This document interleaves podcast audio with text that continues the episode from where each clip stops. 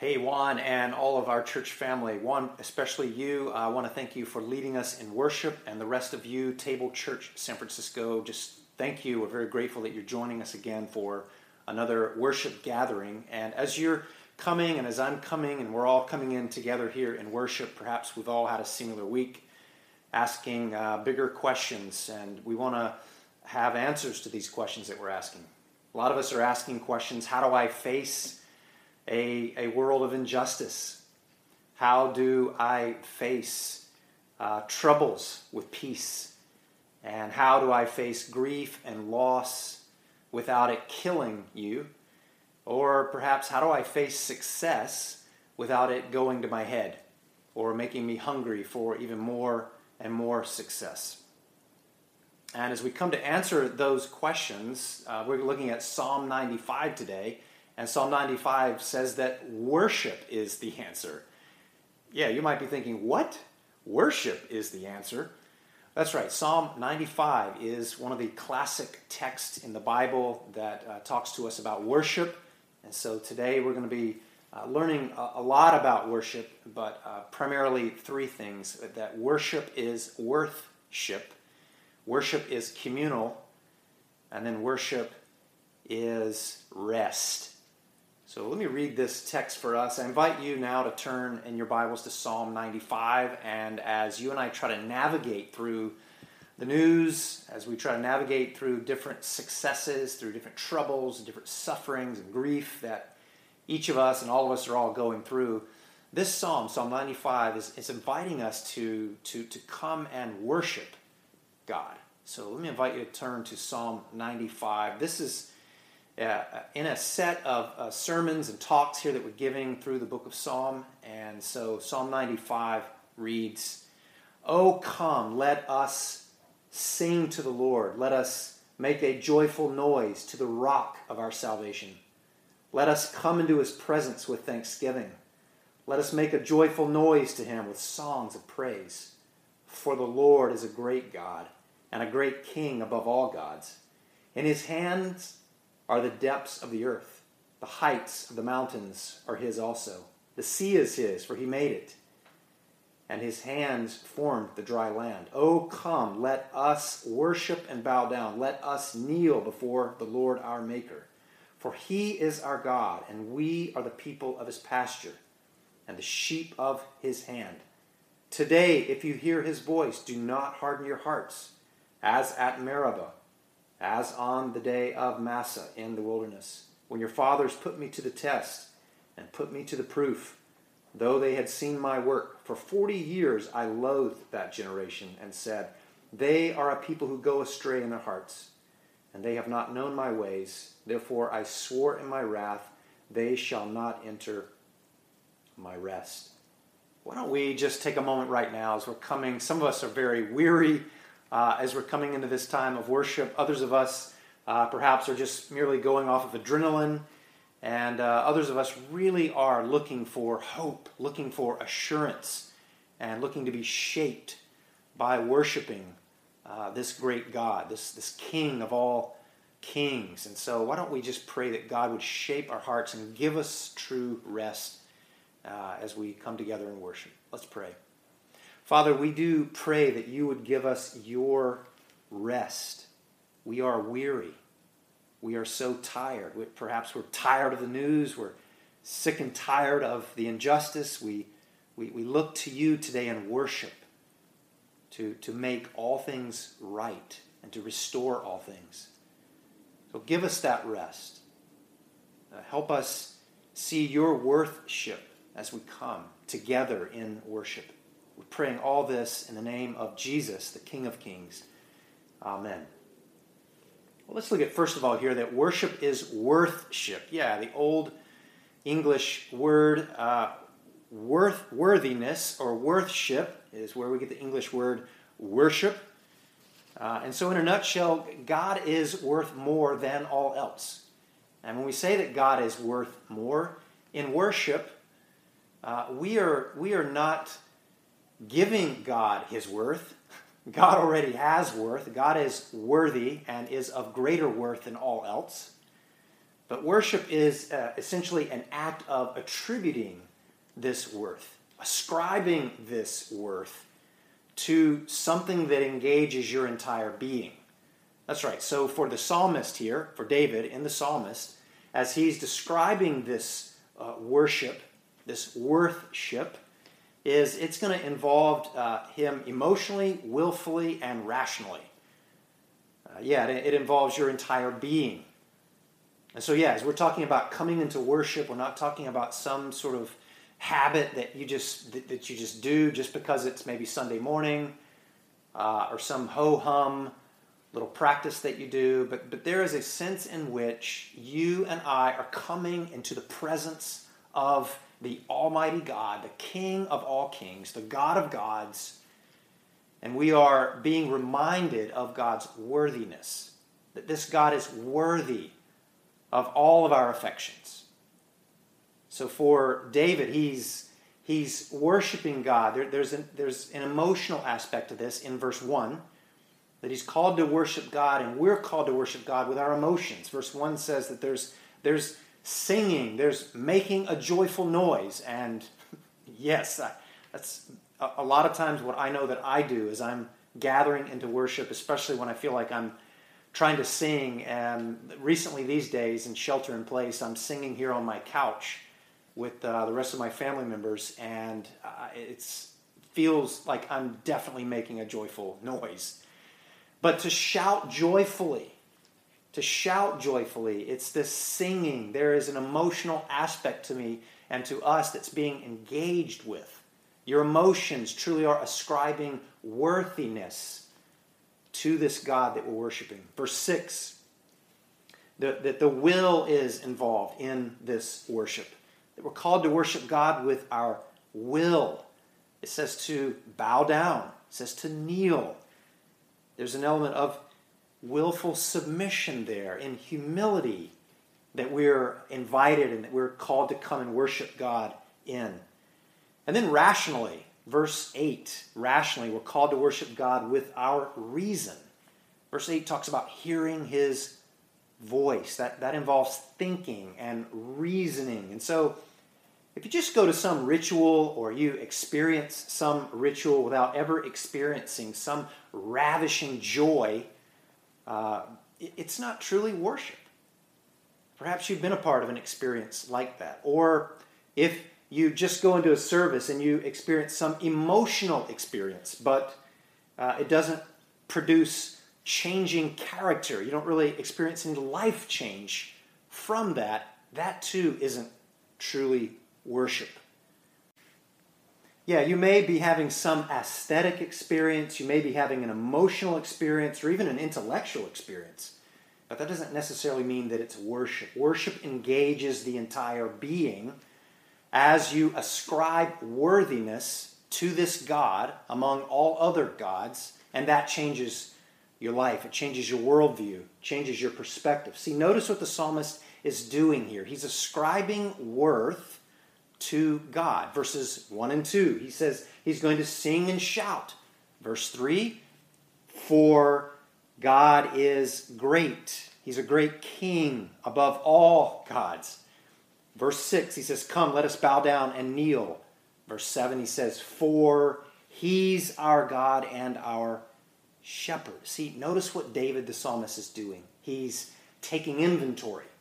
That's what's happening for you and for me as you and I are coming into worship is you begin to take inventory of who this God really is. Perhaps earlier this week, as you were going about your week, or maybe going about your to do list, a sense of worship and worthiness of God over, over, overcome, you were overcome with this because you were just struck by the worthiness of who God is. That's because you were taking an inventory of who this God is. So imagine a woman who's inherited a piece of jewelry. And as you're imagining this, and as, I, as I've been thinking about this, imagine that this woman really uh, doesn't know exactly where this piece of jewelry came from, and she certainly doesn't know its worth.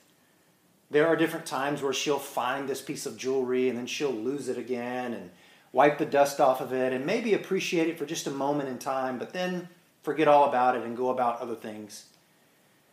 But all of a sudden, she starts wondering, I wonder what the true value and worth is of this piece of jewelry. And so she takes it to a very accomplished, very skillful jeweler. And the jeweler, uh, like no one else, who has all the special tools of being able to see exactly uh, what its worth really is, begins to examine this jewel. And all of a sudden, the, the jeweler gets super, super excited. The, the jeweler can, you know, can hardly breathe. He, he, he's just filled with so much excitement and begins to tell the woman this wonderful news that, hey, you won't believe it, but this is, this is some ancient piece of jewelry, and its worth is worth more than everything else uh, in my store. It, it, is, it is worth millions. And so it's all of a sudden that once the woman begins to understand the, the worth of this piece of jewelry, does she begin to treat it differently? See, before she just maybe she could live with it or without it, or she would lose it from time to time. And but once she begins to realize its true value and its true worth, she begins to treat it differently. You see, the same thing is true for us in worship and as we relate to God. There's a way in which people can say, Oh, I believe in God, but yet truly be distant in that relationship with God because we're not giving God or ascribing to God God's true worth and God's value. God's perhaps not the most important thing to us. And see, the psalmist is calling us to do what the jeweler did. That's what worship is. Is to see God for who God really is, to see God's worth and value and how incomparable God's worth is in comparison to everything else, every other experience that we've ever had.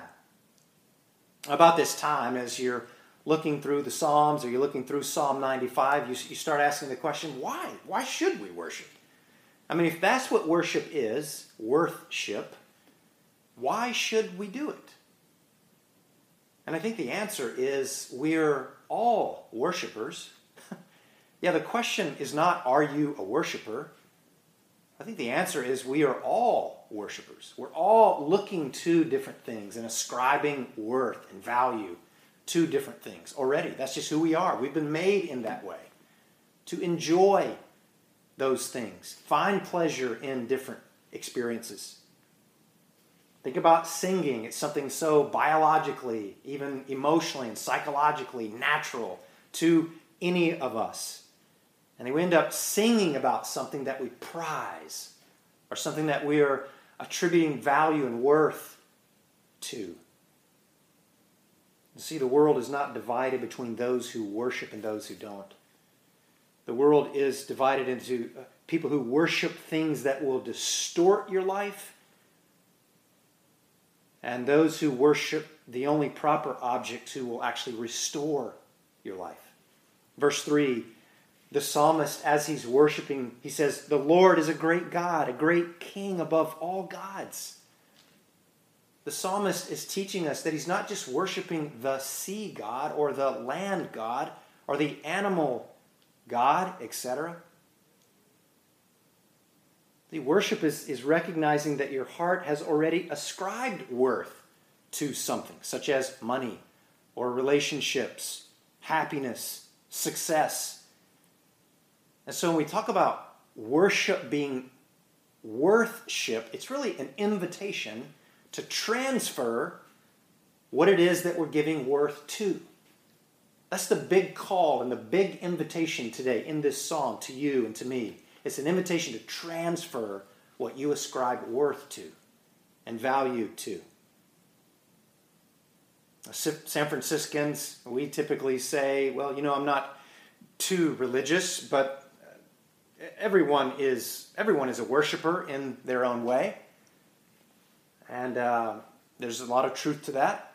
If you'll even remember with me right now, as I'm thinking about the, the Harry Potter series, yeah, the great story of Harry Potter, where he is in this room, this almost this secret room, and he he notices this mirror.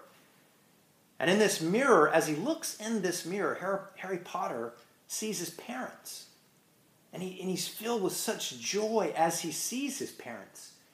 And then Harry Potter invites, as you remember the story, Harry Potter invites uh, Ron Weasley, his, his best friend, to come and look in the mirror also. And, and Harry Potter thinks that Ron Weasley will see the same thing that Harry Potter saw in the mirror. But Ron Weasley sees something different. Ron Weasley sees himself as a great athlete, a great sports star. And the reason why they saw something different in that mirror is because this is the mirror of desire. This, this mirror reveals what it is that we desire the most. And so Harry Potter's mentor uh, explains to him that, that every person has a desire. And so that is what makes us all true worshipers. We all desire something. We all ascribe worth and value to something. We all say things like, if I had success, if I had knowledge, or if I had romance, or maybe it's wealth or skill, and then I would know that I have true meaning. Then I would know that I have true worth and value. And that's why a lot of times we're freaked out when those things are, are threatened or we feel like they're going to be taken away from us. We, we feel threatened. And so the Lord of your life is the thing that you value the most. It's the thing that you attribute worth to the most.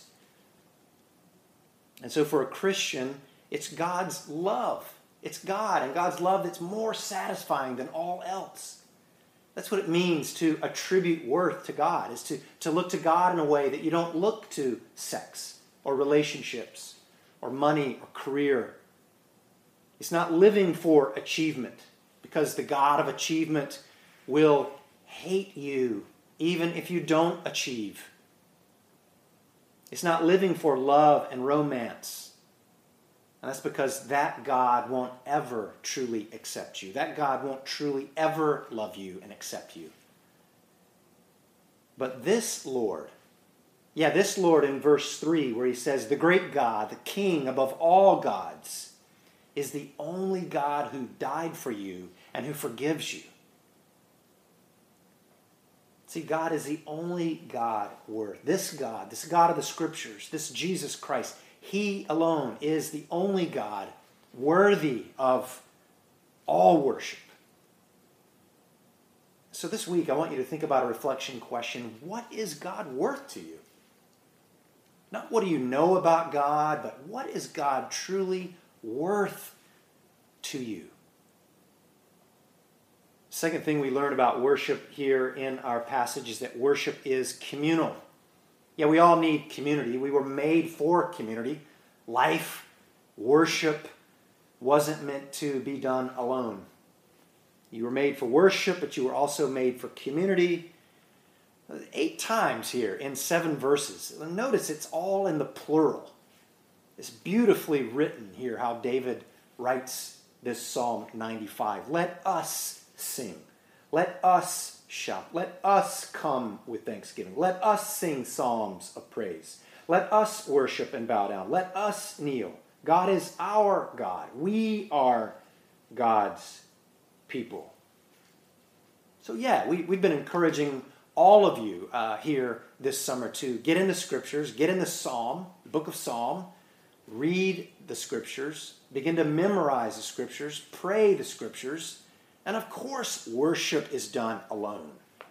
Of course, you are carving out time and, and wanting to ascribe worthiness to God in, in your own time alone with God. But individual worship is a preparation for group worship, it's a preparation for the communal party of worship when we all gather together for worship.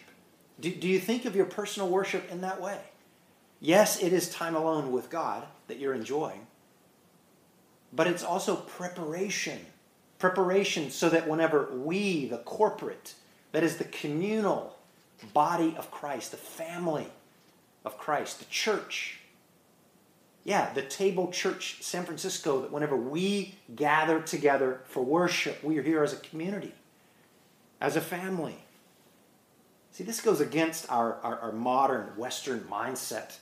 Uh, not just dropping in every now and then, not just, hey, I'm just going to go listen to a, a, a, sermon from this website and, and I'll go over here and get a little fellowship from, from here and then next month I'll check back in again. No, this is a continual, rhythmic gathering together because we are truly community.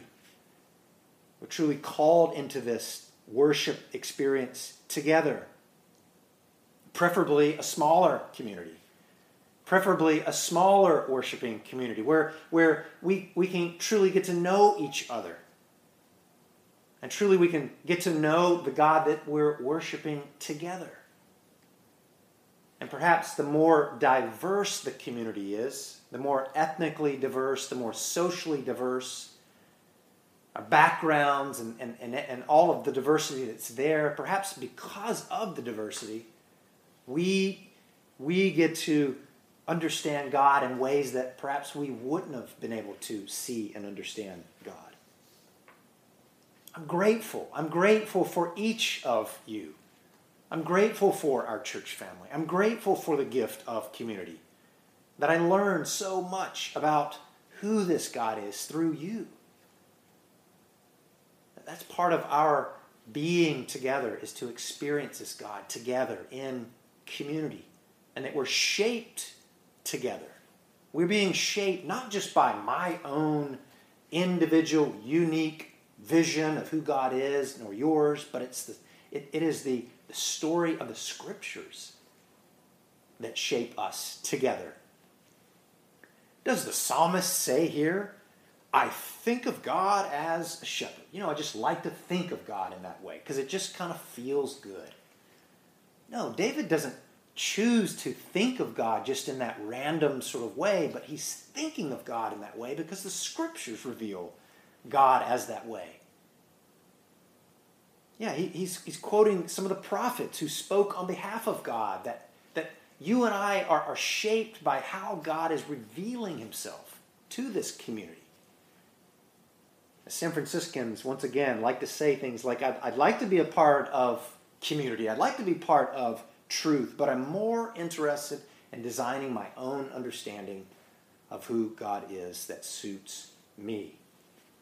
Of course, you can choose that route, but here's a couple of results if you choose that route. It, it's, it's sort of an a la carte, cardboard cutout of a God who will never argue with you, who will never go against your own will, who will always let you have your way, even if your way becomes destructive to yourself or dehumanizing to others. That's one of the results of creating and manufacturing and beginning to worship any God of our own imagination compared with the God in the scriptures. Another result is that right there, you've, you've, you've just isolated yourself. You're not truly experiencing community. You're experiencing God and some God that you've come up with yourself, your own unique understanding of God. But see, when, for example, when I submit to the scriptures, and I'm calling to mind a dear woman, a dear friend that I met in Thailand when I lived there years ago, that uh, me and some friends, we were walking through one of the rural villages there on the countryside of Thailand. And as we were uh, walking about and talking to some of those people in that little neighborhood, we met a, an old woman who was a Christian. And even though our gender was different, and even though we spoke different languages, and even though our economic status and our backgrounds were so different, the, the wonderful thing that she and I could experience together was worship. We both could worship this God of the Scriptures, that we had unity together. We had beautiful fellowship and, and moments there, there together, just there in that village. We looked so different, but we had wonderful fellowship together and unity together because of this worship and this being drawn into true community together, worshiping the King of all kings, this Jesus Christ, who is Lord and King. Lastly, today we're looking at, at worship is rest. Wow. Don't you and I need rest? right now. We need rest, and I don't mean just a nap, taking a nap today or, or, hoping you get a certain number of hours of sleep tonight, but I, but I truly mean that the things going on in our world are, are, are truly exhausting. The stress, the anxiety, the, the, the hope, the dreams, the loss, the suffering, all of what you and I are going through and what our world is going through, we, we are truly exhausted. And some vacation, some fun experience, some great meal, some anecdotal little things that we can do for rest may be good, but a deep sense of sustainable rest is what's promised to us in worship. See, that's because in worship, as we're learning to rest in God, it's truly letting, letting God take control, allowing and, and looking to God for this rest. As you look at the end of this psalm, verses 8 through 11, why would the psalmist end the psalm on what looks like a downer? Right. I mean, as we were reading the beginning of the psalm, it, it seems very upbeat, singing, praising, and bowing down and worshiping the King of all kings and ascribing worthiness to this God. And then it seems to end like a downer, looking at verses 8 through 11. Now, why would the psalm end in such a way? Well, remember that God says, You know what happened in the wilderness. You know what happened in the deserts. The Israelites were on their way to the promised land, and there they were restless, homeless, grumbling. They were looking for that rest. And that first generation that came out of Egypt, that first generation, they were so stubborn. They were so stubborn and unwilling to listen to me, God says, that they died in the wilderness. And it wasn't until the second generation that got to experience my Sabbath rest. Now, why would a psalm end like this? Look at verse 8 with me. It says, Don't harden your hearts as you did at Meribah and Massah. These two uh, word, word uh, place names here, Meribah and Massah, mean dispute and testing, which sums up the sour and skeptical spirit of Israel on that desert journey. Now, Hebrews chapter 4 makes a big deal about why this psalm ends in this way. And in a nutshell, there's a warning to worshipers not to miss the rest that God provides. And in Christ, we're not offered some physical promised land, but in Christ, we're offered ultimate rest. Yeah, we're, we're offered rest from the crushing burden of self salvation that comes from effort and performance. That's the rest that he's pointing to here in Psalm 95. That's the rest that's being pointed to in Hebrews 4. See, religion, all other religions, and trying to be good, and, and all of that says if I live a God, if I, if I live a good life, God will bless me. God must bless me. But notice the subtlety there of religion that you're working, you're working, you're working, you're working for it. You're working for it. It's so tiring. Hoping that you've worked hard enough for it. That if I pray really well, if, if I come to church often enough, if, if I, if, if, if I, just that work, work, work. So exhausting. Worship will be, will be one more load weighing you down if that's the way that you, you view God. That, that you won't be serving God, you'll be, you'll be serving a God of morality. Serving the rules that you feel like you have to keep. You'll, you'll be looking to yourself to fulfill those rules instead of looking to God in worship, seeing God's worthiness and that changing you from the inside out to live a changed life.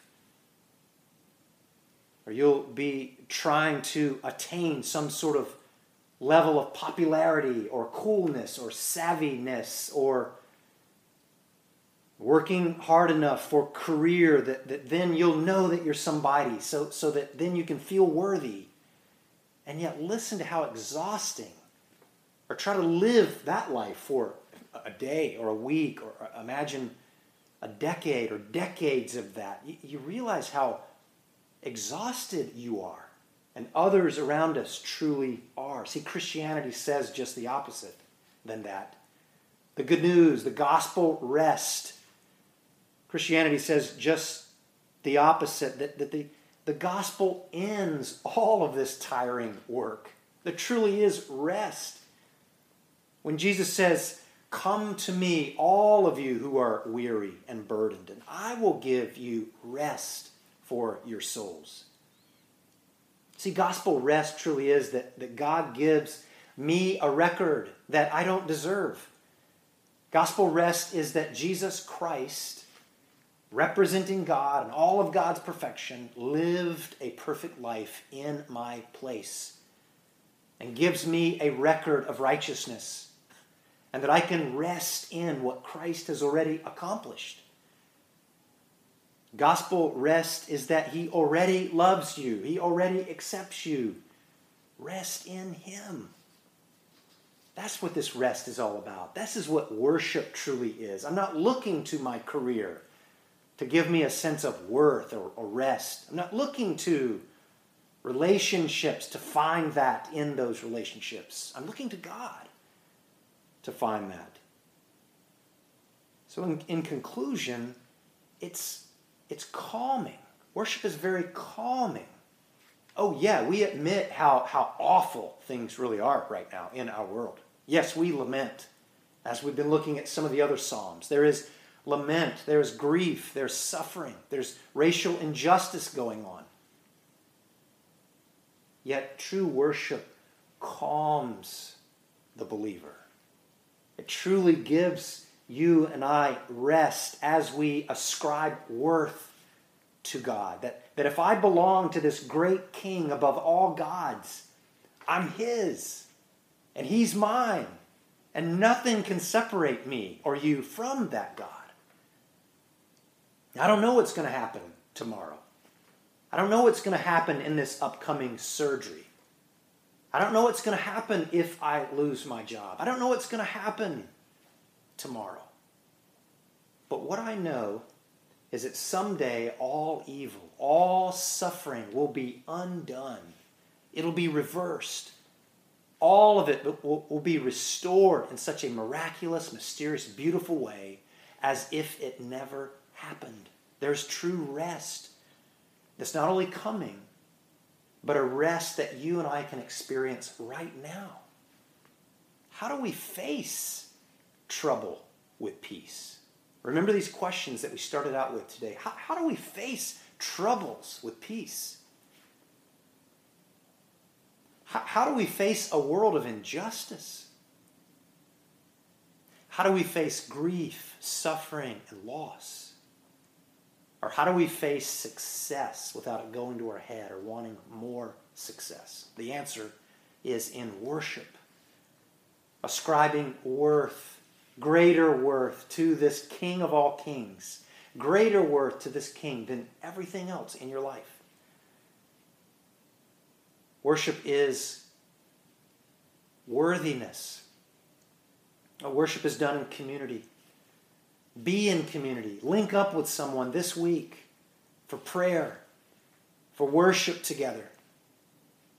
And remember that God is, Christ really is our rest. Take a break from the news. Take a break. Find Sabbath rest in Christ and what Christ has accomplished already on your behalf. Why don't we pray that right now as we rest and as we're learning to rest in Him. Let's pray. Father, how we need rest. We are so desperately in need for rest. We're weary from obeying the lusts and desires of our fears, of our drives, of our need for approval, our need for control. And we need the deep peace of soul that comes from resting in the salvation that Christ has already accomplished for us. You are worthy. You are worthy, O Lord, of our worship. Receive our worship. Even though our, our worship doesn't always match your worthiness, receive our worship by your grace. We pray in your name. Amen.